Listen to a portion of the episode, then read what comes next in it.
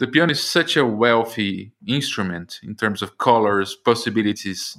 And I think it's a pity that uh, pianists are not allowed to fly away and, you know, and just search for colors. So I accompanied Manny to this event, to the Grammy Awards.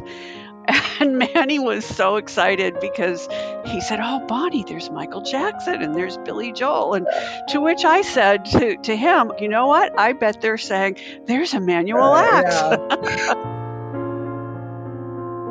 I met with countless people repeatedly, attempting to persuade them that this was a scientific quest and this in no way would reduce the legendary status of this famous Polish composer.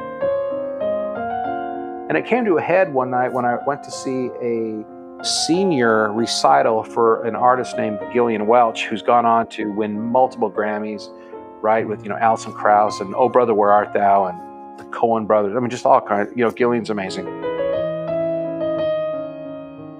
David Dubal calls me up one day and he said, Oh, guess what? Horowitz would like to meet you and he'd like to hear you play. And he'd like to hear you play the complete transcendental etudes. Tomorrow. No pressure.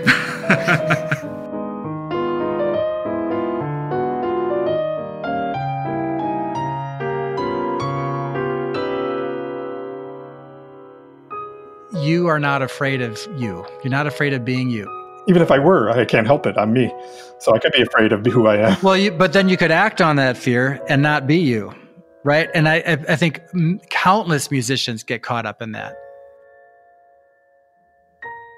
Let's not just make pianos, but let's do something for the country and for the people and culture.